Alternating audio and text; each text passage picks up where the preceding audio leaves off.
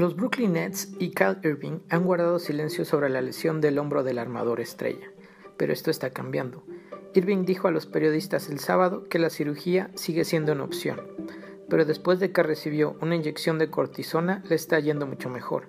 El jugador de 27 años jugó por última vez el 14 de noviembre y dijo que la lesión lo había estado molestando durante más de una semana antes de que fuera dejado de lado.